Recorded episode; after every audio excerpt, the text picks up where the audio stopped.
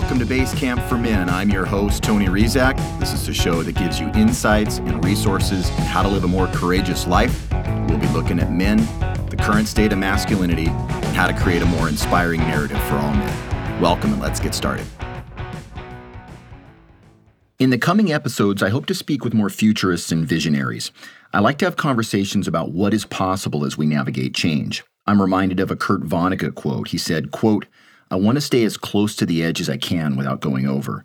Out on the edge, you can see all kinds of things that you can't see from the center, unquote. It's good for us to listen to alternative perspectives and ideas. I think it sharpens our intellect and keeps our brains working well. You may not agree or can envision these ideas bearing fruit, but new systems are often started by visionaries and futurists who try and sketch out what they're seeing. And we, as early adopters of these new ideas, work to turn these ideas over in our conscious and subconscious minds, working the fertile ground of our imagination, and trying our best to allow others to contribute as we seek our own place and contribution to the greater good. I'm at the point in my life where I don't want to close off an idea because it initially feels out there. Our greatest transformations, both external and internal, may come from these very esoteric and edgy ideas and concepts. My guest today is someone I have a great deal of respect for, both as a filmmaker and a futurist.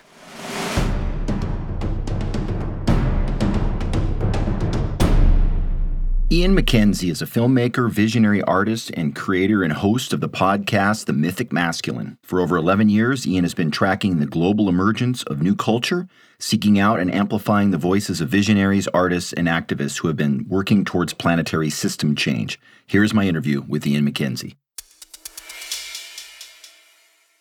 Okay, I'm here with Ian McKenzie. Ian, welcome to Base Camp for Men. It's great to have you on the show. Thanks, Tony. Good to be here. Absolutely. Um, so you're the creator and the host of the excellent podcast, The Myth, The Mythic Masculine. Great title, by the way. Mm, um, uh, when did you first get interested in myth? Was it something when you were really young? Was it Joseph Campbell? Like, what was kind of your your on ramp for your interest in uh, the mythic masculine?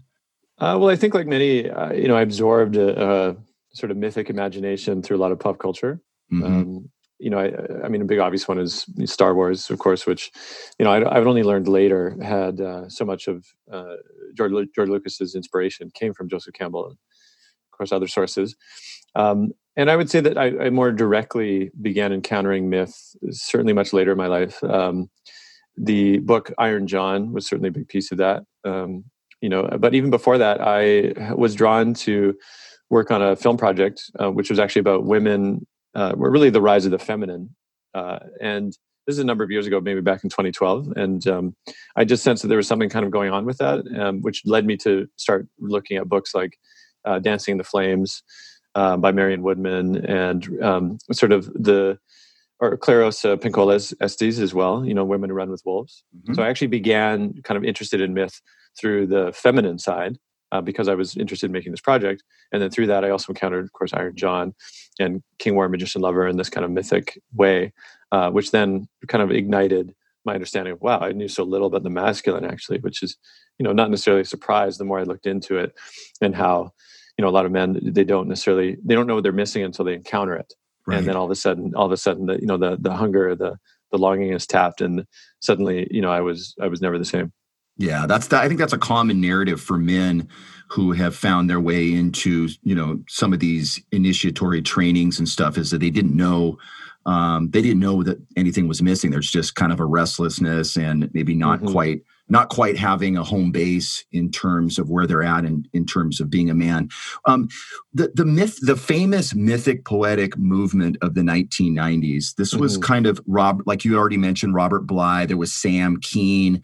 Uh, the New Warrior Training got created by the Mankind Project. Mm-hmm. Um, is this still is this thread still alive and well today? Um, especially now when it seems we can't initiate men in person like everything's kind of on hold.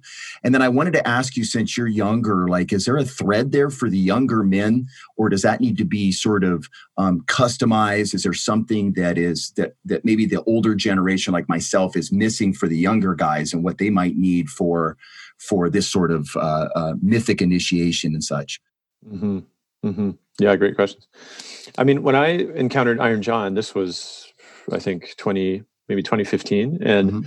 I was quite surprised at that point that that was actually the first time I began to really hearing about it because when I started, you know, doing the research and looking back and recognizing that there had been this initial wave um, of the mythopoetic, that I, I was I would kind of had this. It was like a mystery of of um, where did it go, because you know again it seemed you know I would I would talk to older men that say yeah you know there were times when we had you know hundreds of men would show up at the local community hall to you know uh, cycle off into numerous groups that were really into this stuff. And at the at the time you know I uh, later on I barely knew anybody that was in a men's group and it was like something that nobody really talked about. So it was just surprising to me that I was like wait what happened? And so and in some sense um, the reason I founded those is because I do believe there's also a resurgence happening today you know I think that the uh, groups like of course mankind project are continuing you know their good work um, also sacred sons and you know like uh, others that have really taken the torch up and are trying to you know make it relevant to younger men today yeah. which i think which i think it certainly is and and you know based on the i don't know kind of latest um, uh, surge of of interest in in you know quote men's work yeah. i would say yeah like that the, there's uh, sort of in the next spiral you know has come around again um, one of the things that i'm really uh, i feel is really important though is that things that were learned in the previous wave like really need to be brought forward mm-hmm. because i do see like there's this you know the kind of um, younger impulses to feel like you know everything that you're doing is is the first time ever you know it's ever been done. Right. And uh and there's a, a humility i think it needs to occur to recognize that older men you know have been through a lot of this stuff have learned a ton about you know the ins and outs of men's groups and you know what were the challenges um, what were the blind spots. And without the willingness to really seek out that um, kind of hard wrought wisdom mm-hmm. you know i think they're doomed to make similar mistakes and in some ways um, you know burn the pyre too hot too quickly and then burn it out again. And you know maybe it would go underground if it wasn't tended well. And so this is the benefit i think younger men have now is that they do they can ask those questions you know they can go back and read those books. Um, and that's really what i try to do with the podcast as well is actually bridge these movements you know speaking with people like michael Meade, uh, martin shaw and others that really connect the dots and, and keep that keep that kind of unbroken sense of okay yeah there are times when it was you know big and then it went quiet and so let's not forget you know that that there's much that can be brought forward to today that's great. That's great. Well, and you also have on you had on uh, some of the new men like Nicky Wilkes, uh, who we mm. both had on, and he's a perfect example of you know integrating the the lessons and wisdom from from past generations and traditions and making it his own and being really committed in his heart with humility about serving the next generation. I mean, I think he's a perfect example of like, he gives me so much hope that mm. this type of work that we're speaking of is going to be alive and well in, you know, the children's generation. My, my mm. son's 13 and that there's somebody mm. like Nicky leading trainings for his generation just makes me super, you know, just in my heart and grateful mm. that, okay, it is going to carry on. It's in good hands with men like nicky Mm. Yeah, yeah, nicky has a beautiful soul, and you know, I do think that there's something um, really, really beautiful about how you know so much of the previous generational work was really, I don't know, doing it in the face of the absence of of you know, so much that you know we're now benefiting from. Yeah. That that because the previous generation was willing to wrestle it out and you know fail in many ways, and you know, I, I studied with another teacher named Stephen Jenkinson, and he talks about how you know i'll broadly say this this lunge toward village you know which was really what what i see it or maybe you could say village mindedness you know village mm-hmm. intelligence and how the the first generation that uh, tries to make it happen you know are, are sort of like the, they need to be willing to fail uh, but that doesn't mean it was a mistake right. right. it just it just means that the next generation like their their kids that were in the presence of them failing at it have a chance to actually get it right.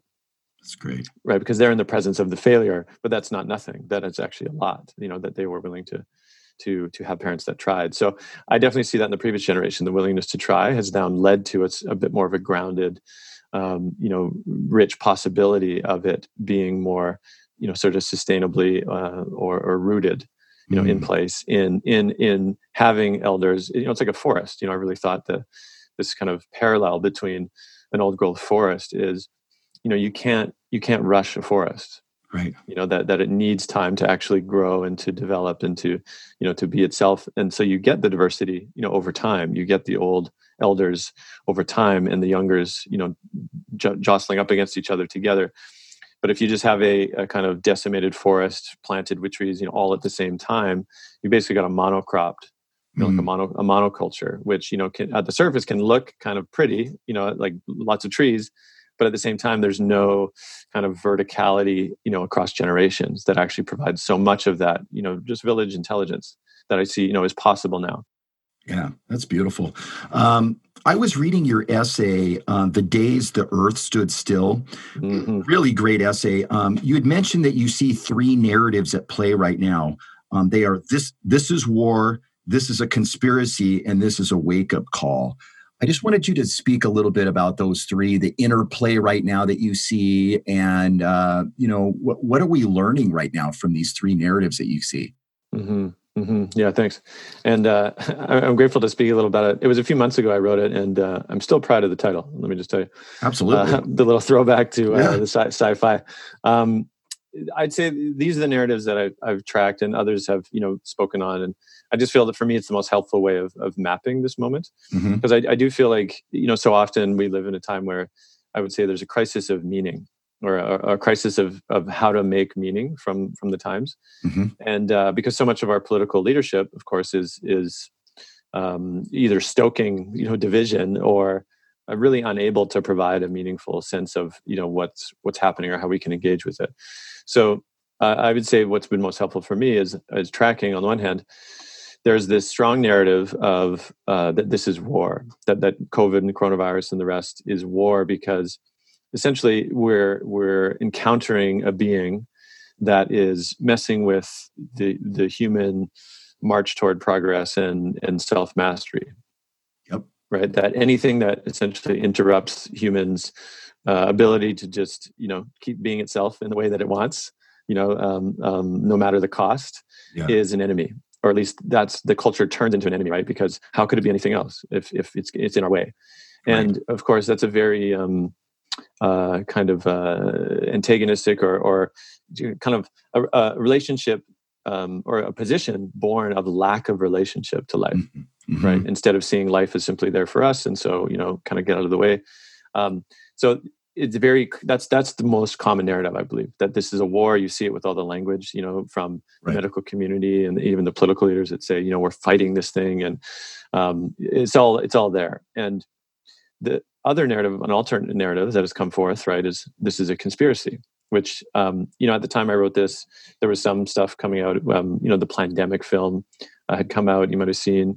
Uh, i know the filmmaker actually Mikki Willis as well from from a previous project. So it, it, wasn't a surprise to me that he'd done something like that, like it put forth um, a kind of alternative scenario, which had, uh, in my opinion, a kind of reckless um, certainty around certain scientific, you know, quote facts around, you know, what caused the coronavirus or not, or you know, who's in a shadowy cabal of you know elite and all the rest, and and you know, largely unsubstantiated um, in a meaningful way. But it's helpful for people who who don't believe the main story right? To have an alternative story to say, oh, this is what's really going on. Right. Um, you know, I was reading a, an article last night, New York Times, about the QAnon this phenomenon. Yep. Um, yeah, which you know, I, I haven't dove super deep in the rabbit hole, but the the article helped uh, just kind of elaborate a little bit more about it. And I would say this is uh, certainly like a continuation of this narrative that this idea that there's this master conspiracy, mm-hmm. um, and that uh, it was fascinating. The article really put forth beyond a kind of internet phenomenon. It, it was actually more helpful to understand this as the birth of a new religion. Mm-hmm.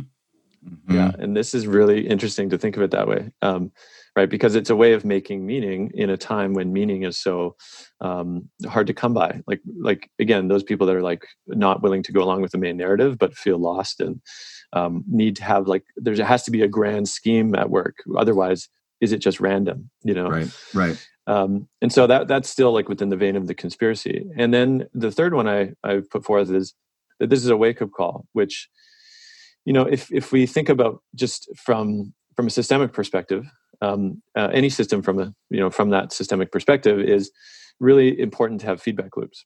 Mm-hmm. right because any any system that doesn't have proper feedback loops is essentially destined to you know go off the rails um, or to cause more harm uh, or to not know you know the consequence of its own wake and so the wake up call is to say um, you know I, I was uh, listening to a podcast a while ago from uh, reputable scientists who, who, had done a lot of study and actually encountered a version i think of, of the coronavirus a number of years ago in china and had put forth a paper at the time saying hey you know be on the alert for this one it feels a bit um, you know uh, uh, dangerous like mm-hmm. like if it was to get out and the way that he described it was you know these these um, viruses were largely left to their own devices you know in the in the deep jungles in the deep wild uh, sort of stay there. They tend to stay there. But the more that humans encroach on the wild the more that we sort of say hey well you know this is more for us um, then it opens up the possibility of being uh, you know um, encountering and therefore unleashing these these viruses which are really just life being itself yeah. right? And life life just happens to be itself in this way. And like the first narrative that this is a war mm-hmm. i mean how can you say that um, uh, something is just being itself you know no matter it interrupts human intent you know is uh is it was still just being itself and one last thing from, a, uh, my teacher you know he says you know the wild doesn't mean you harm it just doesn't mean you mm. Yeah. Yeah. Yeah. Which is it's such a beautiful rendering. That is. And so yeah. So that's anyway. That's that's the that's been helpful for me, you know, in this, and um, it's hopefully helpful for others. Well, and I wanted to ask you. I I watched your short film Sacred Economics, which mm-hmm. is really awesome. How how long did it take to do that? By the way. Um. Well, curiosity. Did you see the original or the remix? Uh, I did a remix in 2019. I think I saw the remix actually. Okay, cool. Yeah, yeah. yeah. No, I was just, I was just curious. Um, yeah, yeah. The original, um, I started recording it at Occupy uh, Wall Street back in 20, mm, 2011, and then it took about I don't know three or four months. You know, because it wasn't a, it wasn't that I was working on a film called Occupy Love with the mm. director Velcrow Ripper, which is you know that's how what was released uh, about a year later, and this short came about after reading Charles's book, and I was like, wow, I have to make I have to make something about this because it was so good. Yeah. Yeah. It was, so it took, it took about that long. It's great. It, I mean, it's got Charles. Um, it's got Charles Eisenstein in there, um, and it's you talk about the story of separation um, in it, which was really beautiful. And then you also introduce this this whole um, idea about you start to dissect the money economy and what that has meant for us. And I think a lot of people have a hard time envisioning any sort of alternative to the money economy. I know I yeah. do. Yeah. Um, and so, what what is the alternative that you featured in this short documentary? Um, and yeah, I guess I guess I'm just looking at how do people start to envision something beyond this, you know, uh, it's the water we swim in. We just most people be like, that's just fairy tale to think we could do something and not have mm-hmm. money money be the metric or the measurement or how we exchange goods. Um, it can be difficult. It, it challenges the imagination um, in a certain way but maybe that's part of what we're going through right now is to yeah. try to start to forge new narratives out of stuff that looked really monolithic you know? Yeah. Yeah yeah absolutely. You know i do think that the like you say, the challenge is vision, um, vision of what's possible, because otherwise, you know, we can have a sense of, okay, we don't want this, but mm-hmm. unless there's the possibility of flowing that energy and that um, passion into an alternative, I mean, you know, the Buckminster Fuller quote gets trotted out a lot, which is, you know, you can't fix the existing system or change it unless you build a new system. Mm-hmm. And and I feel that sometimes that could be a bit of a slap in the face to the activists on the ground, you know, in the street, being like, you know, hey, we still need to stop behaviors that uh, or in systems that are causing a lot of harm. Mm-hmm. Um, and so, you know, we can't just all, you know, buy Teslas. Like uh, there's a there's a kind yeah. of necessary stopping um, action. You know that that uh, Bar- um, Joanna Macy actually calls you know direct action was a key piece of this great turning. Mm-hmm.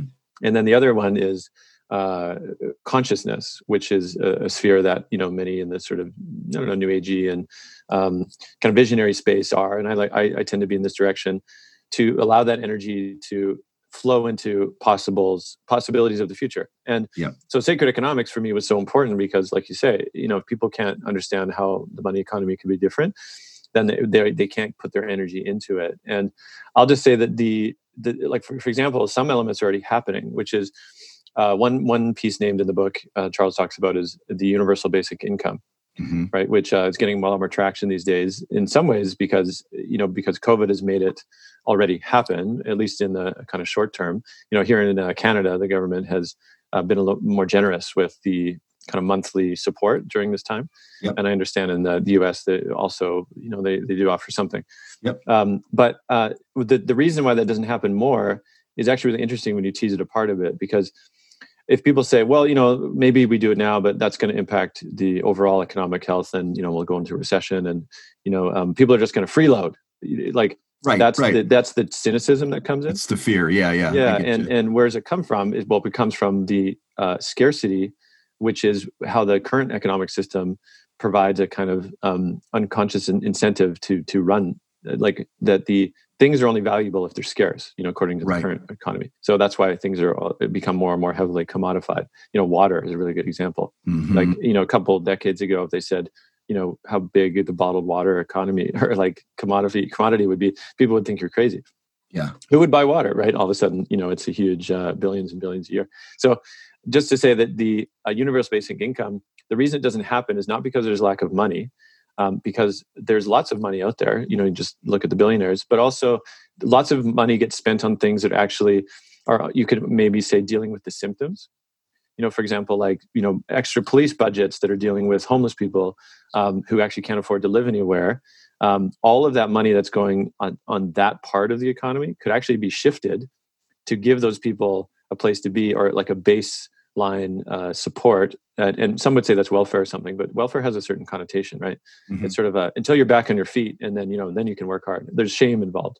Absolutely. Whereas universal basic income is like, hey, humans have generated so much wealth um, that how could we possibly not care for each other you know at the basic level so that at least there's no fear of you know being destitute and, and cast out and the rest yeah. so it's a story that actually prevents this from happening not the lack of resource do you do you think do you think it comes the big shift away from the money economy? Do you think that comes because of a economic catastrophe? You know, like just the total collapse of the bond market or something. I don't know macroeconomics mm-hmm. that well. Or is it? Do you think it comes with like intentional communities that put in an alternative in place that they use and then and then it gets modeled because there's it's successful for people that are living in that community. I don't know whether it's a you know intentional community or a, a county or something says, hey, we're going to try this, or is it just too much to mm-hmm. think you know they could implement such things with all the the red tape and stuff that that that, that might be involved with. Yeah, I mean, I see I see great value, you know, building upon the existing digital um, uh, infrastructure, right? Yep. So, for example, like you know, in the past when people have tried things like local currencies, which um, to varied degrees of success. The challenge has really been um, adoption, right? Because if you like in my small community here, we've we've had a local dollar, but really everybody has to commit to it, otherwise it doesn't quite work. Yeah. And so having paper money in that regard has been challenging because you know you have to print it and, and circulate it, and the bank's got to get on board and blah blah blah. Whereas digital currency, um, obviously seems like it has a lot less friction in how it moves around. Yeah. And I could see, I, I think some have um, advocated, for example, like micro local currencies, right, which are digital in the sense that are accepted within the local economy because so much of you know resource gets siphoned off to big corporations. Yep. Um, and rather than staying within the community and circulating like water, right, like which is the flow of money. All these uh, metaphors we use around money is in water actually very similar. So there in the book and in the film he touches on a few and that's one major piece right around uh, localizing again. The other thing that i think is going to be the massive game changer is the internalization of costs right which is basically saying right now there's so much externalization of the consequence of the, the economy right? So a, a corporation say that builds something or you know mines something they get to externalize all of the consequence of most of it right? Like mm-hmm. decimation of an ecosystem or you know mining and the, the cheap labor and all that stuff. All of that consequence is not in the cost of the thing. Yeah um, but imagine for example like imagine a hamburger with beef grown in the i don't know brazil um, which decimated a rainforest. Imagine the actual cost was $100 for that burger. right. Right, right, right. Like, or, of course, nobody or, would buy or, ca- or cancer, right? At us, you know, people well, that eat yeah. it a lot, and and but how do, how do you start to how do you start to um, give numbers to the internal costs when that's not something that you've that you've been accustomed to? How do you build a model for that? for internalizing the costs. Yeah, yeah. Well, it does. It does really take a stronger, um, I would say, a stronger government that isn't so much about like again this whole idea that the market is a free market as it is is utterly ludicrous because sure. there's such manipulation that goes on and subsidies already you know mm-hmm. depending on which lobbyist is doing what and all the rest so again that's that's just never been true yeah. Um, it's just the question of where do the incentives go right and of course enforcement in terms of you know how can um, how can the the cost of doing business right because of the raising you know t- a tax or something on whatever the the mining of the thing or whatever it is yeah. actually reflect that that cost right and then that gets to the consumer and the consumer the idea that you know the consumer right now has any sense of the cost of the thing like to the you know biosphere all the rest yeah. is very difficult to ascertain right because when you look at say two coffee alternatives you know one says maybe rainforest certified which you know like okay that's cool yep. but it, they don't say um, like other ones don't say chocolate you know like child labor like they don't they don't say that on the bar which right. um, there was some uh, great bit in the UK one time when they actually did that, where they actually were selling chocolate and they were like explicitly saying, "Oh yeah, this so this is child labor," and the people were like, "What?" You know, of course they wouldn't quote buy that if it was at the front of the of the consciousness, right? But right, it, right. there's a whole seductive advertising industry which aims to push all of that out of sight, um, and the cost of things is is not actually true right so a bar made with child labor should be way more expensive than one done with you know proper ethical practices but generally it's the other way around Right, right. That's true.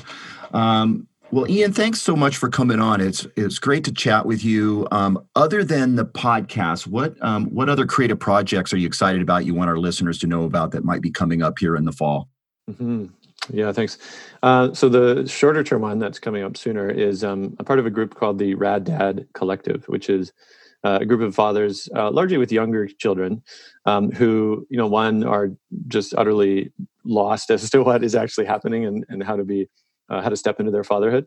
And so um, I'm co-facilitating a group with a good friend of mine uh, on this subject. So we start early September. If, if men, uh, you know, either expecting fathers or fathers with uh, younger kids want to join, check it out at raddadcollective.org, I believe. Yep. Yeah. And the other major film project I'm doing now, five years in the making, is uh, about a community in Portugal called Tamera of which has um, grown in some degree of, uh, of notoriety, you know, of late, um, in that they're essentially like a free love community that made it. You know, mm-hmm. started 40 years ago, and uh, so many others were brought down because you know they couldn't deal with these issues of, you know, love and sex and shadow and money. Yep. And uh, Tamera really put those things in the center and said, "Hey, wait a second. You know, what happens if we really tried to navigate these?" Mm-hmm. And and they've essentially um, created. It's a research project. It's not really a kind of viable everybody has to live this way but what they've retrieved from their research in you know human relationship and culture and place is is profound and so we went we've been in the community my co-directors and i uh, four times over the last five years and uh, this film is really a look at you know what does it take to actually build an, an alternative a community of trust that's great. Is that coming out in the fall? Is that going to be finished? Uh, it'll be complete probably in the fall. Um, yeah. You know, the film is called Love School. People want to mm-hmm. check it out, loveschoolfilm.com. Great. Uh, but more likely released in the spring. And, you know, again, we don't quite know how to release it. We know, depending on COVID, uh, it most likely will involve like a global online release. So anybody can watch it from wherever. Um, but uh, yeah, it's very much geared towards people that really want to know, you know, what does it take to actually build a livable, you know, community of trust. Awesome. Well, let us know and we'll let everybody know on our end. But thank you so much, Ian. I really appreciate the conversation today. Mm, thanks, Tony. I hope you enjoyed our conversation with Ian. I highly recommend his excellent short documentary, Sacred Economics with Charles Eisenstein. It's a 12 minute film and it presents many of these ideas in an elegant and beautiful way. And if you're a new father and feeling a bit lost, like all new fathers do with young children, consider checking out Ian's Rad Dad Collective. Sounds like a fantastic men's group to be a part of. And if you're just now discovering Basecamp for Men and you think this is a valuable show, please take five minutes and go review us on Apple Podcasts. Thank you very much, listeners. Appreciate it. That's our show for today. Men, remember that the story of your life is not yet all told. I'm Tony Rizak, and thank you for listening to Basecamp for Men.